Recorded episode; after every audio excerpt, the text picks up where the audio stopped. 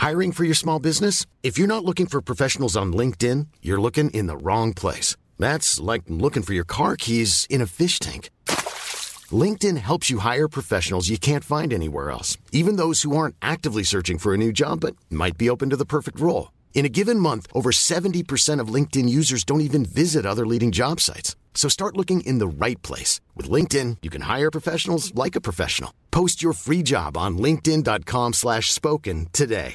Now's the time to save 30% on wedding jewelry, only on BlueNile.com. Make sure your wedding ring is the one with your pick of diamond and lab grown diamond bands, all hand finished and graded for excellence. Or surprise her with something blue she'll love for life, like a stunning pair of sapphire earrings. Blue Nile's jewelry experts are available 24 7 to help, from fit questions to style advice. Right now, get up to 30% off at BlueNile.com. BlueNile.com. If you're struggling to lose weight, you've probably heard about weight loss medications like Wigovi or Zepbound, and you might be wondering if they're right for you.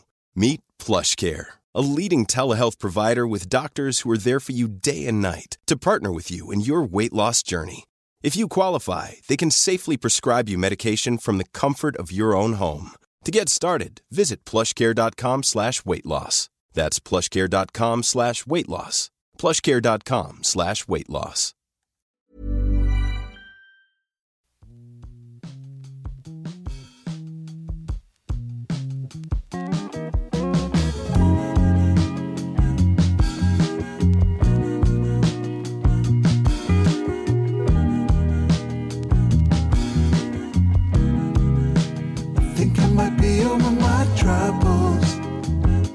Med risk för att eh, våra kära lyssnare nu kommer att tröttna på berättelser om resor som vi gör och har gjort så känner jag att det är en... Jag, jag, måste, jag måste få ur mig. Mm. Ja, Jag ska också resa.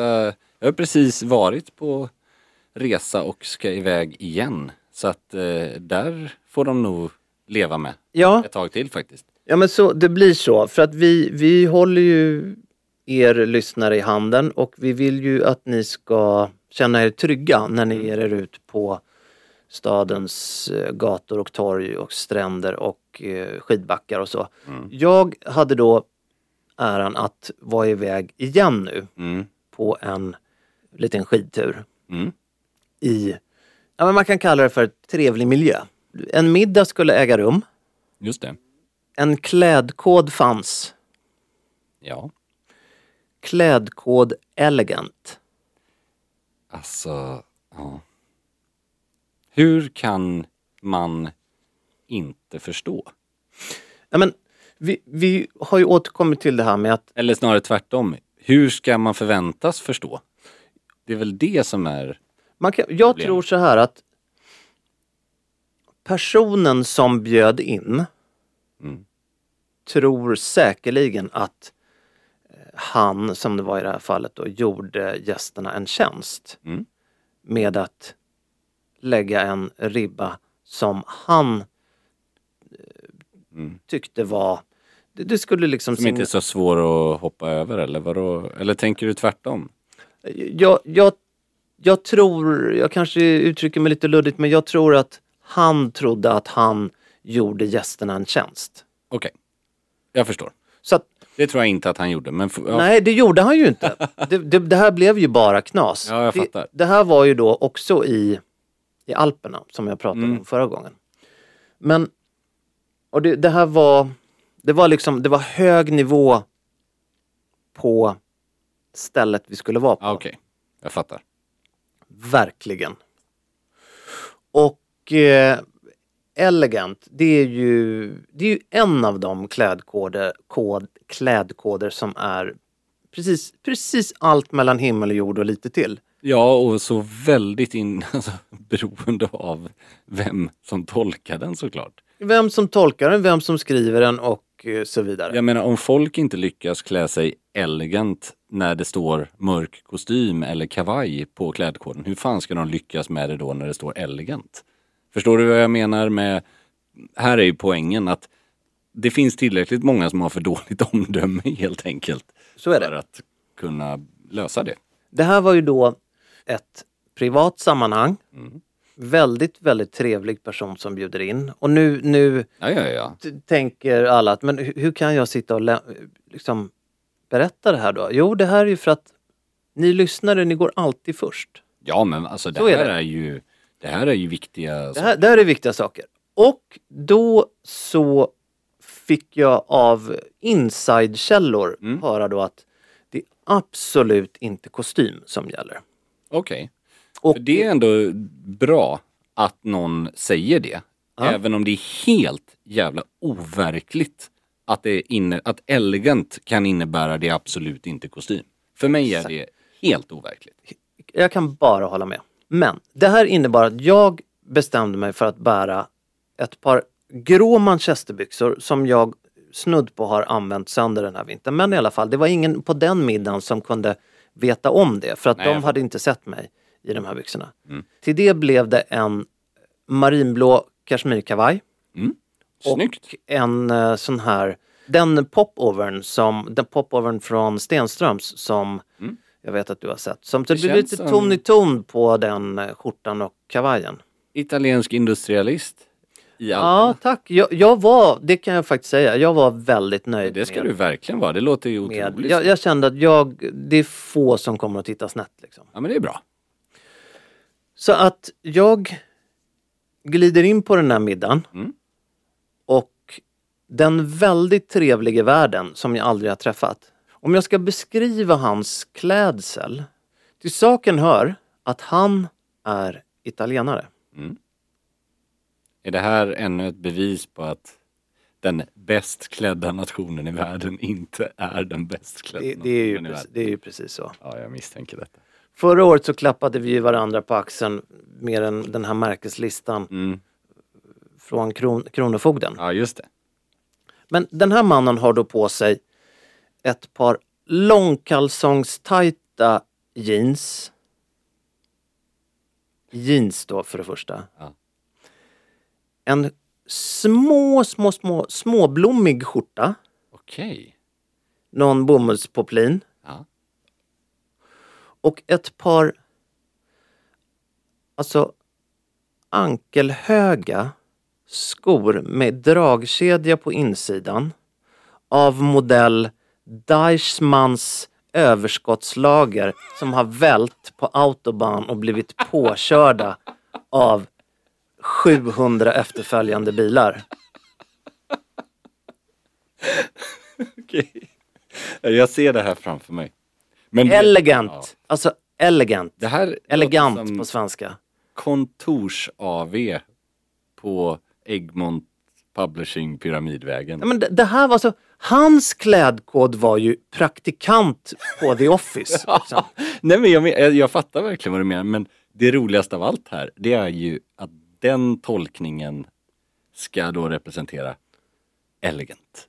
Nej men alltså hur, Eller? Är det inte bara märkligt hur, hur liksom ett ord kan betyda så olika saker? och restaurangen var ju 10 av 10. Ja, ja, ja. Nivån, allt här då, maten, menyn, det var liksom, det haglade in foie gras och tryffel och liksom. Och där satt då värden, praktikanten från The Office i den här. det, det är också så märkligt när man är värd. Alltså så här, för jag vill också vara tydlig här så att folk förstår. Jag vill inte sitta och se ner på att folk har en ledig klädsel på en fest. Det menar faktiskt inte jag. Jag tycker, här, jag, jag har varit med på nu på resor med klädkod som står come as you are eller casual. Ja. Faktiskt en fördel med att skriva det på en middagsinbjudan är ju för att även då man kan tycka, det kan du ju, då behöver du inte skriva någonting alls. Men det gör ju också att folk som annars kanske packat en kostym eller en kavaj kan känna att de inte behöver göra det. För att du förväntas att vara ledigt klädd. Så att det inte blir den här, för man, det är ju just det här, du vill ju hålla en jämn klädsel. Exakt så. Och det gör man ju inte om man har blommig skjorta och Deichmann-skor. nej men Och skriver elegant. Nej, nej men det är, det är ju så. Jag, jag, är ju, jag var aldrig kreativ med klädkoden. Nej. Jag har sagt det så många gånger du och jag. Och om du Mm. Nödvändigtvis är kreativ med klädkoden, vilket vi ju alltid avråder. Nu talar jag för oss båda. Då, Precis. lev då, alltså överklä dig hellre då Ja. om du ska vara kreativ. Skriver du elegant så, så Då är det ju, ja precis. Men också så här, försök att undvika att skriva en klädkod som syftar till snyggt eller fult. Ja. Förstår du vad jag menar? För det är ju så subjektivt. Skriv istället då kavaj, skjorta, alltså udda bläser. Du, om man nu ska hitta på, alltså kavaj finns ju, men kavaj betyder kostym och det vet ju för fan tyvärr inte en käft idag. så är det. man ska vara hemsk. Men det går ju faktiskt att googla sig till. Men däremot om du vill uttryckligen att folk inte ska ha kostym, men kanske en kavaj. Skriv då udda bläser eller udda kavaj. Ja. För att då är det inte udda mellanslag, vi ska inte ha en särskrivning här, men udda kavaj. Då har du åtminstone, En udda kavaj. precis, alltså utstickande ja, men Då får man ju ringa Elton John om man, om man, ska ha en, om, om man vill att gästerna ska komma i udda kavaj. Exakt så. Men eh, det jag menar, en annan rolig klädkod, jag tycker det här är någonting man stöter på framförallt när vi är utomlands. Eh, På diverse pressresor och sånt där det är middagar. Ibland är det ju lite snofsiga middagar faktiskt. Så är det. Har du varit med om i modern tid klädkoden cocktail attire? Absolut. Eller ännu värre när det bara står cocktail. Absolut. Och då, då är det ju hälften av gästerna skulle jag säga kommer i smoking. Ja. Och hälften i, som man bör, en mörk kostym. Ja, men också allt, mycket däremellan Ja, skulle ja jag nog säga. absolut. Och det är ju några som inte ens, alltså det beror ju på, vissa bara ger ju fan i att anstränga sig Jag vill faktiskt minnas att vi var på en eh, middag i Genève förra året Jag tror det. på en restaurang där en av männen kommer i smoking. Ja, exakt. Och det här är ju varför man ska vara så fruktansvärt noggrann med att skriva black tie när det är, och endast då det är smoking. Ja. För att det är ju faktiskt få saker som känns eh, mer obekvämt om man nu pratar klädkod än att komma som ensam smokingbärare Men till en fest. inte kul. Det är nästan, jag säger inte att det är optimalt, men det är nästan lättare att stå i en mörkt, mörkt blå kostym med vit skjorta och slips i ett hav av smoking än tvärtom faktiskt. Tycker jag. Absolut. Eh, men just det här, folk vet inte vad cocktail attire betyder. Att det, jag förstår att eh, den här James Bondifieringen av eh, klädkoder tänker att cocktail betyder det, smoking, men det gör fan inte det. Och då, det är lite så här, jag tycker den amerikanska och den engelska vokabulären kring klädkoder, vi har ju inte riktigt, om vi är dåliga på att hålla koll på våra svenska klädkoder så kan jag ju tänka mig att den internationella är ju inte direkt Ja, nu, nu har ju vi svenska eller skandinaviska lyssnare. Jo, och jo. jag skulle definitivt vilja säga att håller ifrån, håller bort, Ja men det alltså, händer ju använd att man, inte Det klädkoden. händer ju att man är på bröllop Ja, där det faktiskt är internationell eh, ja. gäster- nej, jag menar inte att man inte ska tacka ja till Nej, nej, men man bör känna man- till att, alltså, lounge suit till exempel, det, vi har ju, vad, vad vi nu har som är kavaj, smoking, eh, nu för tiden finns ju något som heter mörk kostym, även om det traditionellt inte fanns, då hette det kavaj. Så ska man, eller högtidsklädsel i form av frack till exempel. De har ju lite andra klädkod. De, det går inte direkt att jämföra eller översätta annat än möjligtvis då eh, kanske frack och eh, smoking såklart. Men det finns lite andra uttryck för de har klädkoder som rör jobbet och fest. Det kan vara samma klädsel men olika uttryck för olika situationer till exempel. Så är det. Så att eh, det här är nästan ett helt eget avsnitt om man Ja. skulle ta. Men det är viktigt att, att förstå att som gäst så måste man faktiskt kanske slänga en googling då på vad en viss klädkod faktiskt betyder. Absolut, och även den som skriver inbjudan måste eller bör ha koll på vad han eller hon Exakt. menar för någonting. Det är faktiskt nästan ett ännu större problem tycker jag. Till, till saken hörde ju att vid bordet så, världen var ju italienare, Ja. men det var ju även flera andra italienare där som var oerhört smakfullt Okej, klädda. kul. Och som tolkade det då i, eh, för de hade då inte fått Ja. parentesen att inte kostym. Nej, Men så de kom ju då i i vit, vita skjortor. Ingen hade faktiskt slips men, eh, de, det tycker jag de kom i inte- vita skjortor och mörk kostym. nu är jag ju... Vilket blev väldigt snyggt men det Ja. blev ändå att gruppen splittrades ännu mer. Ja, jag förstår. Sen tycker jag ju att är man så subjektiv som klädkod elegant, då tycker jag verkligen att man bör låta mörk kostym med öppen vit krage på skjortan falla Ja. inom det. Absolut. Nej, men det, Men jag tänkte också på det här, sen får man inte glömma att det finns ju också en kategori människor som likt ehm, Alfred i eh, Batman säger Some men just want to see the world burn. ja, du Det- menar att han spelade ett spratt? Nej, jag vet inte om han gjorde det, men vi har ju en gemensam vän som vi verkligen uppskattar som heter Christian Hagen. Mm. Som jag tror aldrig någonsin skulle ta på sig en smoking om så hans Patek stod på spel. Ja, nej, säga, absolut. På de här olika middagarna. Så att du har ju också, och det här säger jag ju med all kärlek till honom, men det finns Och det ju de är ju verkligen hans stil. Ja, verkligen. Och, där, och det skulle jag kunna säga till honom också. Att, alltså, all heder till hans stil, men problemet är ju med att en klädkod handlar ju inte om din stil. Det handlar ju om att nu har ett företag lagt fyra miljoner på en middag och bjuder in dig. Tacka nej då. Liksom. Om du inte orkar. Eh, sen tycker jag ju att det, det är ju liksom framförallt han som blir obekväm för alla andra har ju smoking på sig när det stod på inbjudan. Så att Ja. det är väl lite hans eget val. Och man kommenterar ju självklart inte någon annans icke-val eller Nej. misstag. Utan det, det gör man ju bara i en podcast på svenska. eller hur? Absolut, så, så är det ju definitivt. Har du hört den här eh, podcastserien Dynastin? Nej, jag har inte gjort det. Jag har ju hört att det har ju väckts ganska härliga svallvågor kring den redan. Men jag har faktiskt inte hunnit eh, sätta tänderna i den.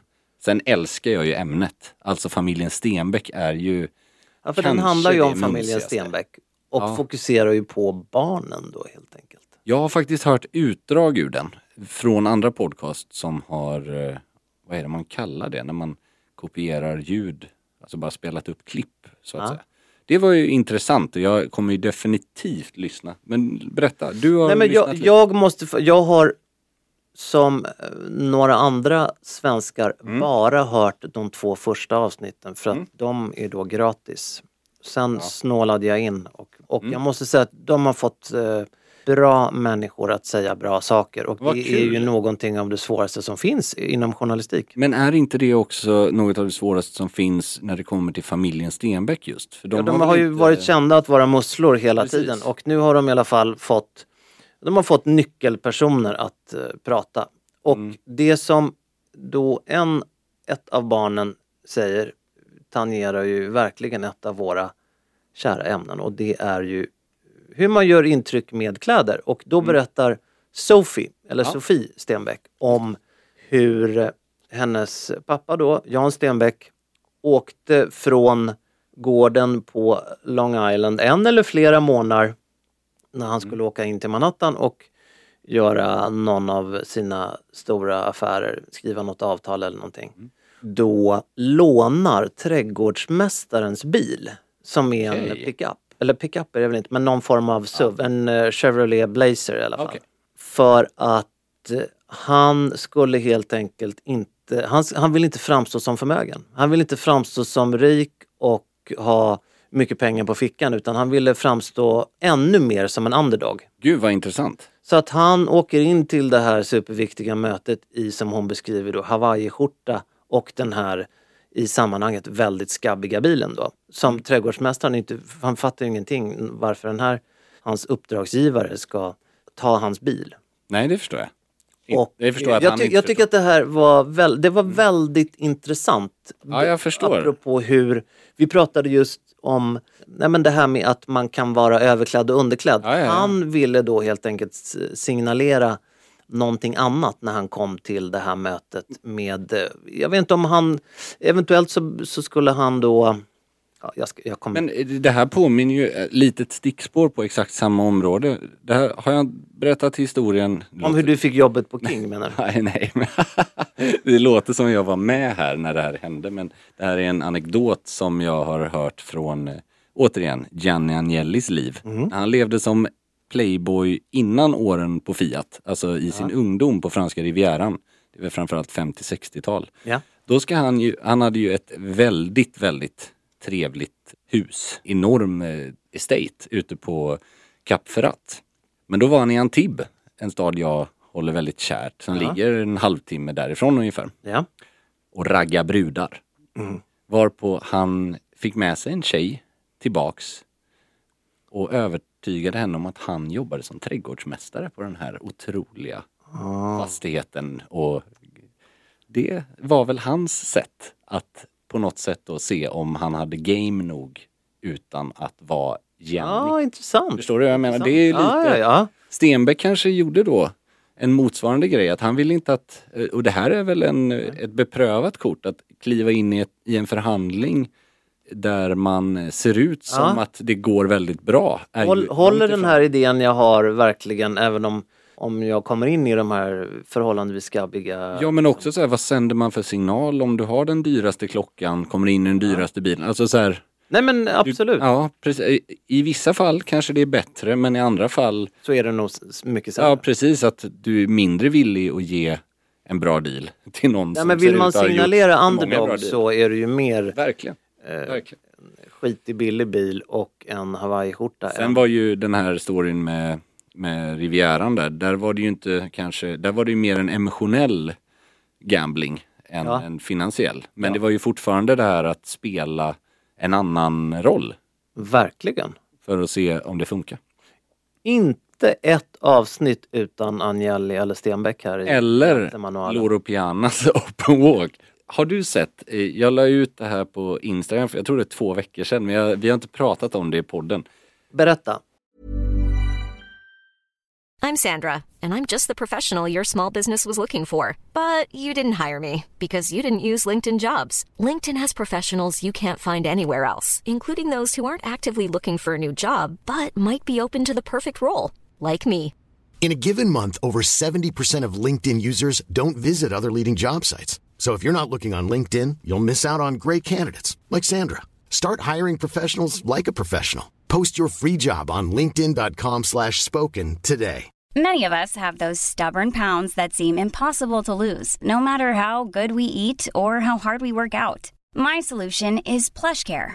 PlushCare is a leading telehealth provider with doctors who are there for you day and night to partner with you in your weight loss journey. They can prescribe FDA-approved weight loss medications like Wagovi and Zepbound for those who qualify. Plus, they accept most insurance plans. To get started, visit plushcare.com slash weight loss. That's plushcare.com slash weight loss. Want to teach your kids financial literacy, but not sure where to start? Greenlight can help. With Greenlight, parents can keep an eye on kids' spending and saving, while kids and teens use a card of their own to build money confidence. As a parent, you can send instant money transfers, set up chores, automate allowance, and more. It's a convenient way to run your household, customized to your family's needs, and the easy way to raise financially smart kids. Get started with Greenlight today and get your first month free at greenlight.com slash ACAST. Wow! Nice. Yeah. What you're hearing are the sounds of people everywhere putting on Bombas socks, underwear, and t-shirts made from absurdly soft materials that feel like plush clouds. Yeah, that plush. And the best part? For every item you purchase, Bombas donates another to someone facing homelessness.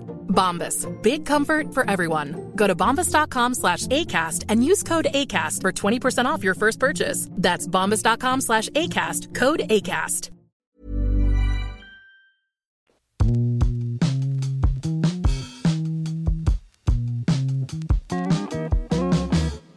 Vi har ju pratat om att eh, Loro Pianas Open Walk, den mest omtalade skon i den här poddens historia, har ju varit väldigt flitigt kopierad. Det Ja, det har ju varit en följetong av rang här i, Eller hur? i vår Och podd. det är ju faktiskt eh, rent ut sagt, jag kan tycka patetiskt faktiskt hur, hur många företag som skrupelfritt har kopierat den. Så är det. Alltså, för det är en så otroligt tydlig identitet. Så är det Det har vi snackat om. Nu har, nu har Loro Piana tagit ut helsidesannonser i tidningar med en stor bild på en open walk med texten Worn by those who do, copied by those who don't. Det är ju alltså ganska kaxig copy, får man väl säga. Kan man översätta med det, det med eh, något i stil med för de som leder och inte för de som följer? Exakt så. Det skulle jag säga. Och jag fick, varför jag tycker det var lite roligt är ju, jag tycker det är kul med, med reklam. Alltså hur budskap och så i olika perioder, hur pass offensiv man är som, eh, som företag. Hur pass kritisk man är mot konkurrenter, hur mycket man, om man säger så, slänger passningar till andra. Typ, eh, jag minns ju till exempel Coca-Cola och Pepsi-fighten under 90-talet när det sen blev regler kring att man inte får nämna andra varumärken vid namn i sin egen marknadsföring och sådär. Men det var ju väldigt ofta the Pepsi Challenge. Ja, För just liksom- i Loro Pianos fall så är det ju i mitt tycke så att de är ju ett företag som inte behöver göra någonting sånt här. Nej, jag vet ändå- och det är ändå roligt att de väljer att göra Ja. det trots det. Och de det är ju en hårfin balans. Ja, och det är eh, unmistakable white soul shoes since 2005 kallar de den. Mm. Som att, nu kan jag ju tycka faktiskt, om jag ska vara helt ärlig, 2005 är inte så länge sedan. Det är inte Nej, som det kan att man de... inte säga. Det, att, att en skrivare... Ja, exakt, det är inte så här Ostindiekompaniet som det är inte 1789 Nej, liksom. exakt. Så att eh, det, är- det är väl lite så här, jag håller med dig där, att lite faktiskt, lite småkukslugn faktiskt, om jag ska vara helt ärlig. Ja, det... Men det är, det är fortfarande jävligt Men, men den snyggt ser ju... Den påminner ju mycket om eh, printannonser från 80-talet. Från... Ja, exakt. Och det, för det, det var min första reaktion när man tänker tillbaks på de här underbara gamla Porsche-annonserna till exempel. Mm. Där de har tio platser på Le Mans-loppet. Där alla utom plats åtta är en Porsche. De rangordnar och, Och så bara, life is not perfect. liksom, det, det finns ju, eller jag tror att det finns en som går någonting, låt mig inte tas på orden här, men parafraserat som I guess you didn't dream of a Mitsubishi growing up, typ. Alltså så här att de verkligen, det får man ju inte säga idag. Det får man inte göra. Ganska rolig ändå. Att, Det är ju några i den, om det är samma serie, annons, eh, samma annonsserie vet jag inte, men som har en sexism som skulle få såväl eh, styrelse som vd och definitivt copy att liksom sitta in och skaka galler på livstid i, idag. Men det, det var då. Eh. Alltså det finns ju, IWC har ju några helt, alltså otroliga, att de har gått igenom, det var i och för sig 1980-90-tal, men där de har, jag tror att det är en som går as complicated as a woman but just slightly more reliable. Eller något sånt där. Det är liksom helt otroligt o... Det är offensivt. Det kan man lugnt säga. Det är Men det, man kan väl garva åt det just på grund av att det är så otidstypiskt. Det är som när gynekologen röker under undersökningen i Mad Men liksom. Ja, det var Ja, an, andra tider. Det kan man ju lugnt säga. Sen är det ju inte 60-tal just de här annonserna. Men det är ändå roligt. Jag kan tycka att det, det finns någonting. När man tittar på gamla annonser och alltså sättet man gjorde annonser så säger det väldigt mycket. Likt klädseln säger mycket Det om är en ett tid. tidsdokument Exakt, exakt. Och, som är väldigt spännande. och på tal om, vi är ju inne på skor nu. Det är vi faktiskt. Alltså, det kanske tröttaste exemplet på ett företags utveckling. Jag blev, alltså det var faktiskt du som gjorde mig varse om det här för några veckor sedan. Men vi har inte hunnit prata om det, så nu tycker jag vi gör det. Alltså, vad har hänt med John Lobb? Nej men alltså det här är ju... Vi måste prata om John Lobb. Ska vi börja med eh, Ska vi, ska att, vi att, att, att parafrasera eller att liksom ett av de tröttaste orden Mm. på Instagram är ju RIP. Alltså rest in peace. Yes. Men vad passar bättre för John Lobb än Nej. rest in peace? Kan Alltså, verkligen bara hålla med dig. Loro Piana har ju, med, sina skor, Mm. så har ju de fått lyxvarumärkena för herr Mm. att få total panik. Ja. Hur ska vi kunna skapa den succé som Loro Piana har skapat? Precis. Hur ska vi kunna vinna den här kunden som är beredd att betala ja, runt 10 000 För en eh, ganska okomplicerad sko. Ja, för en fritidssko. Och hur ska vi kunna vara en del av lyxsneakermarknaden? Exakt. Det är ju där som det har gått alltså käpprätt åt helvete för flera Ja, ja, ja. företag där Churches har vi ju pratat om. Church Eller totalt Church, kat- Nej men pre- precis. Det, det, katastrof. Ja, men alltså där hade vi ju till och med siffror som backade upp att de hade tappat 80 procent av sin omsättning under de två åren som pandemin eh, utgjorde. Men jag, jag vill bara innan vi kastar oss in på hur fruktansvärt dålig den nuvarande John Lobb-kollektionen är. Så kan vi börja med att bara, för det, jag tror inte alla våra lyssnare har stenkoll på vad John Lobb är. Jag tror att en hel del vet, men jag tycker vi kan ändå nämna. Alltså John Lobb är ju från början, det är viktigt att bara nämna det här. John Lobb är från början en bespoke tillverkare av skor i London. Alltså en av de mest anrika skomakarna genom alla tider. Som framförallt har gjort skor åt kungafamiljen där kung Charles framförallt har haft skor från John Lobb. Sen på 70-talet, den här firman har ju funnits i eh, över, en bra bit över 100 år, alltså jag tror 150 år om inte mer. Sen på 70-talet, då gjorde, kan man väl säga att de gjorde som alla andra skomakare en konfektionsavdelning, alltså färdiggjorda skor. Ready precis, precis som kostymer gjordes i denna vevan för att alla sydde inte upp sina skor. Det var oerhört dyrt då med att sy. Ja, verkligen oerhört dyrt. Det har menar, och de alltid ju- varit bland de dyraste. Ja, alltså ett par John Lobb-skor från den här, som fortfarande är öppen, den här ateljén. Det är ju, skulle jag säga, 70 000 kronor minst. Så det är ju fruktansvärt mycket pengar. Men den här ready to wear konfektionsskolinjen då, den köptes av Hermes på 70-talet. Men ligger kvar och produceras i Northampton som är konfektionsskomeckat i, skulle säga, till och med Europa och England framförallt. Då. Men eh, kanske varit den mest kända, mest ikoniska skomakare och skotillverkaren, det är John Lobb. De har ju Även gjort snygga och eleganta. Väldigt typiskt eleganta. Det har varit klassiska Oxfords, det har varit loafers, alltså rena klassiska herrskor. Varken mer, varken mindre. Väldigt, väldigt hög kvalitet på hantverk och material. Formspråk som har varit vad det är, liksom.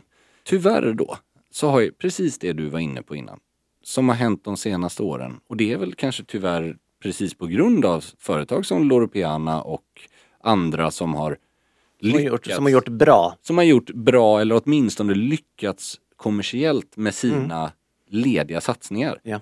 Så nu är det liksom såna här alltså stödskor för landstinget. Alltså det är Det ser fruktans... Det, det, jag, jag skulle säga att de har lagt Lanvin och Björn Borg i kopiatorn. ja, Och och lejon, såna där. Lejon och landstinget som du sa. Det- Ja, och det är också så här, de säger, ja, jag tvivlar inte på att de fortfarande gör sina sneakers i Northampton, men det jag tvivlar på är vad Northampton gör speciellt bra i sneakerväg. Var det du som sa funkisskor? Ja, men det ser ut som sådana skor när man har olika långa ben.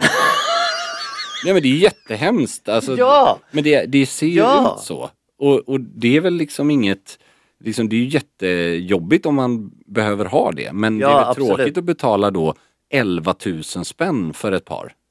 För att de är från John Lobb. Och så, då, då har vi bara börjat skrapa på ytan av den här skiten. Nej men det, det, det är alltså... I, aldrig har någon tagit så mycket betalt för någonting som ser så billigt ut. 22 000 för Matrix-stövlar. Ja. Nej men alltså någon form av sån här inavlad dubbelmonk pjäxa ja. för, jag tror det var 1900 euro. I, ibland så brukar vi ju lite trött och eh, repetitivt säga att skomakare blir vid din läst. Men Ja. det här tycker jag är typexemplet på det. Alltså, Ja, de, är, de har liksom varit skomakare men förbli det då och gör inte någonting som passar bättre på Buttricks än på, på någons fötter. Liksom. Nej, jag, jag vill ju hålla med alltså. För det, Jag tror att vi har varit tydliga här nu vad vi tycker om Men det, de här. det som är mest komiskt av det hela tycker jag är det är inte heller så, alltså det här hade ju varit en annan sak om man hade varit så här. Du är på 103 plats av randsydda skor i prestige eller i liksom varumärkes brand capital. Vi behöver göra något för vi är inte världens coolaste Oxfords. De var, det är det som är det sjuka i det hela. Om inte ens John Lobb kan vara konservativt eleganta skor och ha den platsen att, jag menar, det finns rätt många män som fortfarande bär klassiska herrskor och är villiga att betala 10-15 tusen kronor för ett par. Och ändå så känner man ett behov av att bryta med det som man är bäst i världen på. Det är som på riktigt som om Dom Perignon ska göra smoothies istället. Du säger det så bra. Nej men alltså så här, varför kan du inte Bli liksom... vid din läst. Ja, exakt. Alltså jag förstår inte varför man måste sluta. Alltså okej om din verksamhet var frack Nej, men det, det enda det skriker är ju, alltså, Mm. rest in peace. Ja, sen, Det är över nu. jag är den första att förstå och erkänna att den klassiska svarta Oxforden har väl sett en större försäljning än vad den har haft de senaste åren förr. Jag fattar att det, det har varit tufft. Men det går, så är det ju med allting. Men nu kan man, det, vad det handlar om, alltså om man nu ska bortse från Mm. liksom vår sarkasm i det här så är det väl att det är så imponerande hur man kan ha så dåligt omdöme Ja. när det kommer till en genre som är, inte är från 1700-talet. Liksom. Precis. Och det ska man ju tillägga också att när man har en sån position, jag skulle nog vilja påstå att Hermes som äger det då ready to wear-företag vi pratar om nu, då har man också ganska mycket smet att eh, anställa designers och eh, liksom kreatörer och även strateger för. Man hade ju kunnat tänka sig kanske att göra en mindre extrem skillnad från vad som varit och vad som är. Förstår Nej, du? Att de har ju antagligen, liksom. de måste ju ha haft en artistic director som, som är på något vis eh, samma person som han som bjöd in till den här elegant middagen. Ja, eller någon som, som annars skulle jobba på Prada eller Dior. För att det är ju väldigt så här ett försök till väldigt hög modegrad, vilket liksom är lite problemet då när man gör en Matrix-sko från ett av världens mest konservativa skoföretag. Liksom. För det är ju ingen som förväntar sig något annat från Balenciaga eller från eh, Prada. Nej, det, det, Det är två här, helt olika Det saker. här är ju liksom farfar som ställer sig upp Mm. på julafton och ska danska, dansa streetdance liksom. Verkligen. Men det, det jag tycker som, för att bara liksom knyta ihop säcken, som är det mest problematiska är ju att så här, jag har väldigt svårt att tro att en målgrupp som är inne och gillar till exempel Pradas eller typ Acnes eller Our Legacys stökiga skor väljer att lägga de pengarna som ett par John Lobb ska kosta. För de har inte det om man säger så stilmässiga eller designmässiga eller modemässiga kapitalet. Men däremot så kan jag garantera att 95% av den konservativa målgruppen som har varit storkund hos John Lobb kommer fly. De kommer ta sina John Lobb och kasta dem åt helvete. Nej men eh, för att det är, är det någonting man vet så är det ju att det går ju åt bägge håll. Likaväl som du försöker vinna en ny målgrupp så är det jäkligt lätt att tappa en befintlig. Där har man väl, om man då återkommer till Loro Piana, varit väldigt bra på att inte göra det. De har ju inte tappat riktigt, även om de håller på nu med lite nonsens tycker jag, med hypade samarbeten och loggor och skit. Så är de ju ändå, det är möjligt snarare då att den mannen som bar Loro Piana på 90-talet gjorde det för att faktiskt på riktigt vara diskret och inte sticka ut. Medan idag är det ju ett statement av rang. Så att den personen kanske tycker att det är lite löjligt att ha gått över till något annat. Men det är fortfarande inte en helt annan stil. Det har ju de lyckats med. Ja, följetongen fortsätter. Det var ju tråkigt på ett sätt att det var sånt fruktansvärt förfall. Men det är ju ändå intressant när man... Jag följde ju den typen av företag mycket mer ingående på Manolåren Ja. för att det var ju verkligen precis i det området. Kände du att du saknade kommentatorsfältet när, när, när du såg de här skorna? Jag saknade inte min halsbränna och min sjukskrivning för psykisk ohälsa. Nej. nej, det hade jag inte. Men eh, nej, faktiskt inte. Jag tycker det är också en viktig grej att säga här. Vi låter ju så jävla konservativa ibland. Men det är faktiskt inte någonting vi är. Vi pratar ju inte om att det är bättre att göra Oxfords. Vi pratar ju om att det är bättre att göra det man är bra på. Och det är precis lika töntigt som jag tycker det är när Tom Ford gör Oxford-skor som kostar 1900, som ser ut som skit. För att liksom, jag tycker inte att han är bäst på det. Eller för den delen Loro Piana eller några andra företag som inte, det är inte deras DNA liksom. Så att, Liv vid din läst. exakt. Har vi något mer Eh, kul? det, det är ju som så att vi ska ju släppa 15 sp- specialavsnitt om, eh, som handlar om Pharrell Williams eh, tjänst. Ja. Nej men vet du vad? På tal om detta. Nu fortsätt men jag har ju en. Nej, fortsätt. Alltså, vi måste prata om Alexandre Arnauds kostym. Jag tror att det var hans Instagramkonto som var den första offentliga posten kring Ja, de har ju Pharrells börjat göra det nu. Att det är ju hans Instagramkonto som är LVMHs... Eh, nej men alltså det, det här är ju inget skämt. Det är otroligt. Utan de, han breakar ju och det är ju säkert extremt medvetet då. Mm.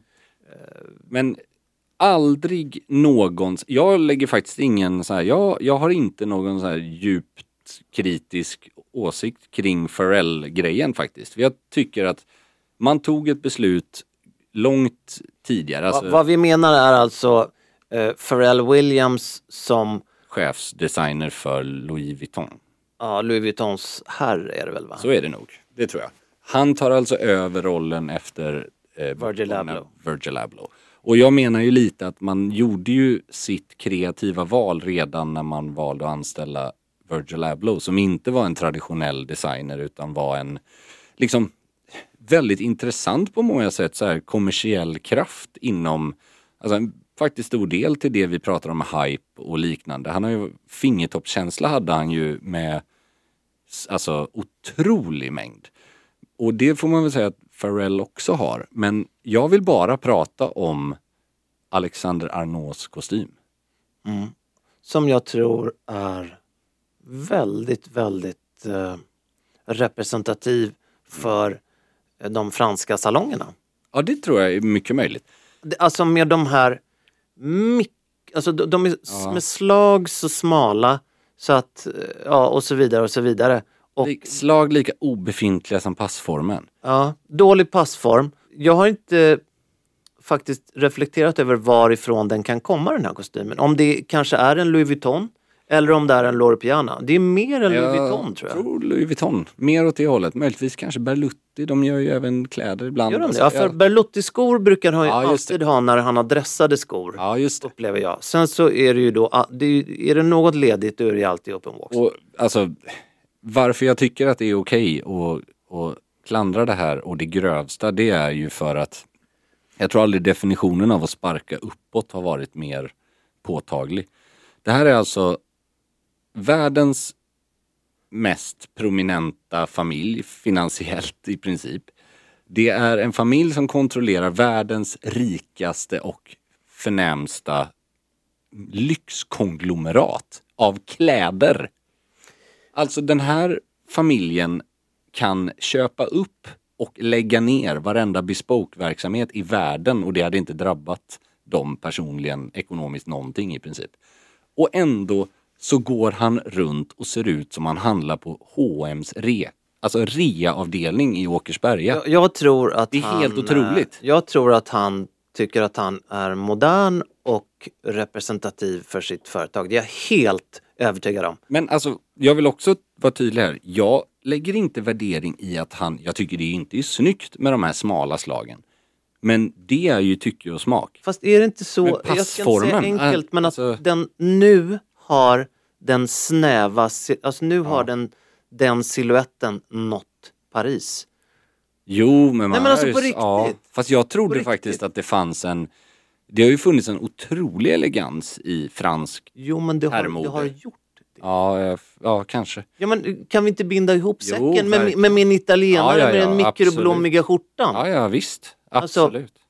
För jag menar mer att det är ju Nej men alltså, Det är här är en till bild på honom. Där ser det ut som att han inte har några slag på kavajen.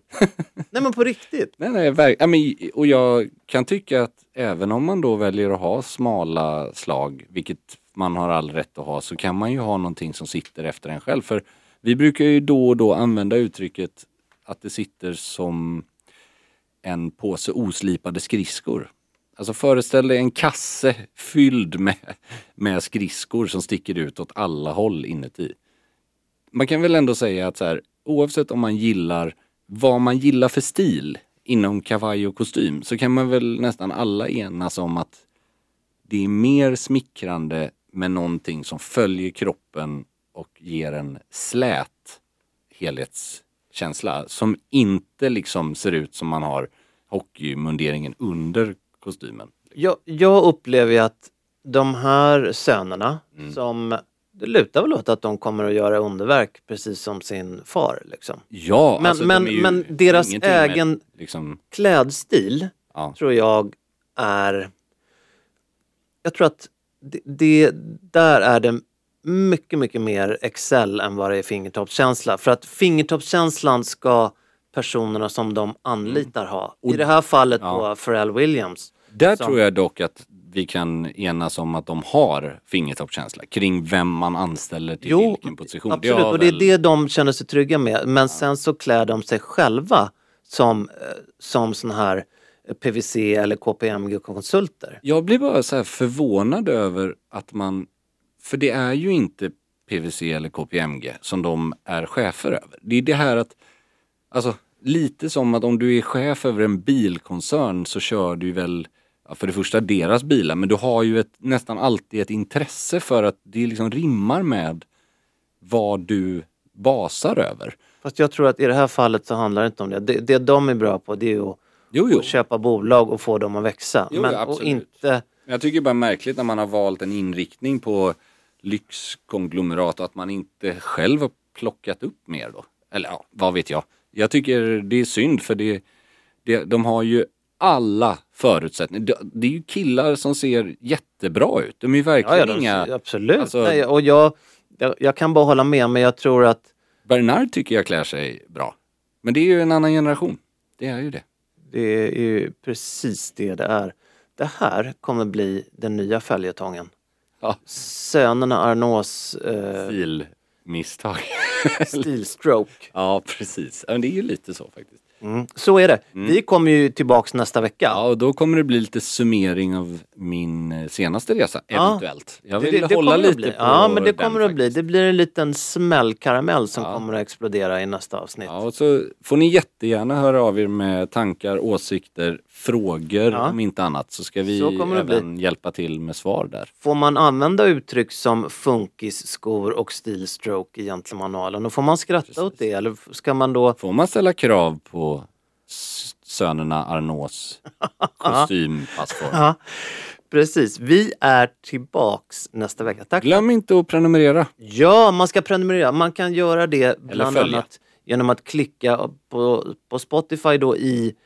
Då trycker man på följ så följer man eh, så att man inte missar någonting. Hej hej! Ha det bra!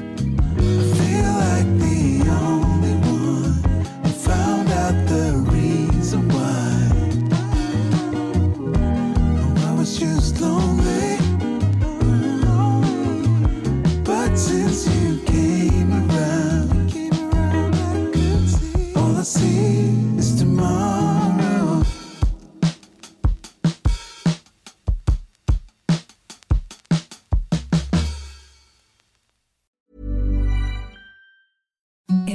The softest sheets you've ever felt. Now imagine them getting even softer over time. That's what you'll feel with Bowl and Branch's organic cotton sheets. In a recent customer survey, 96% replied that Bowl and Branch sheets get softer with every wash. Start getting your best night's sleep in these sheets that get softer and softer for years to come. Try their sheets with a 30-night guarantee. Plus, get 15% off your first order at bowlandbranch.com. Code BUTTERY. Exclusions apply. See site for details. ACAST powers the world's best podcasts. Here's a show that we recommend. The Real Housewives is a guilty pleasure for most, but if you're looking to not feel guilty about that pleasure, tune in to Everything Iconic with me, Danny Pellegrino, where I break down all the messy moments and behind the scenes antics of Bravo's popular franchise. And on Everything Iconic, I also interview celebrity guests like Kelly Ripa, Kiki Palmer, Drew Barrymore, Cameron Diaz, and more about their guilty pleasures, their past work, and so much more. So if you're pop culture obsessed and find yourself watching way too much reality TV like me, tune in to Everything Iconic with Danny Pellegrino wherever you listen to podcasts. ACAST helps creators launch, grow, and monetize their podcasts everywhere. ACAST.com.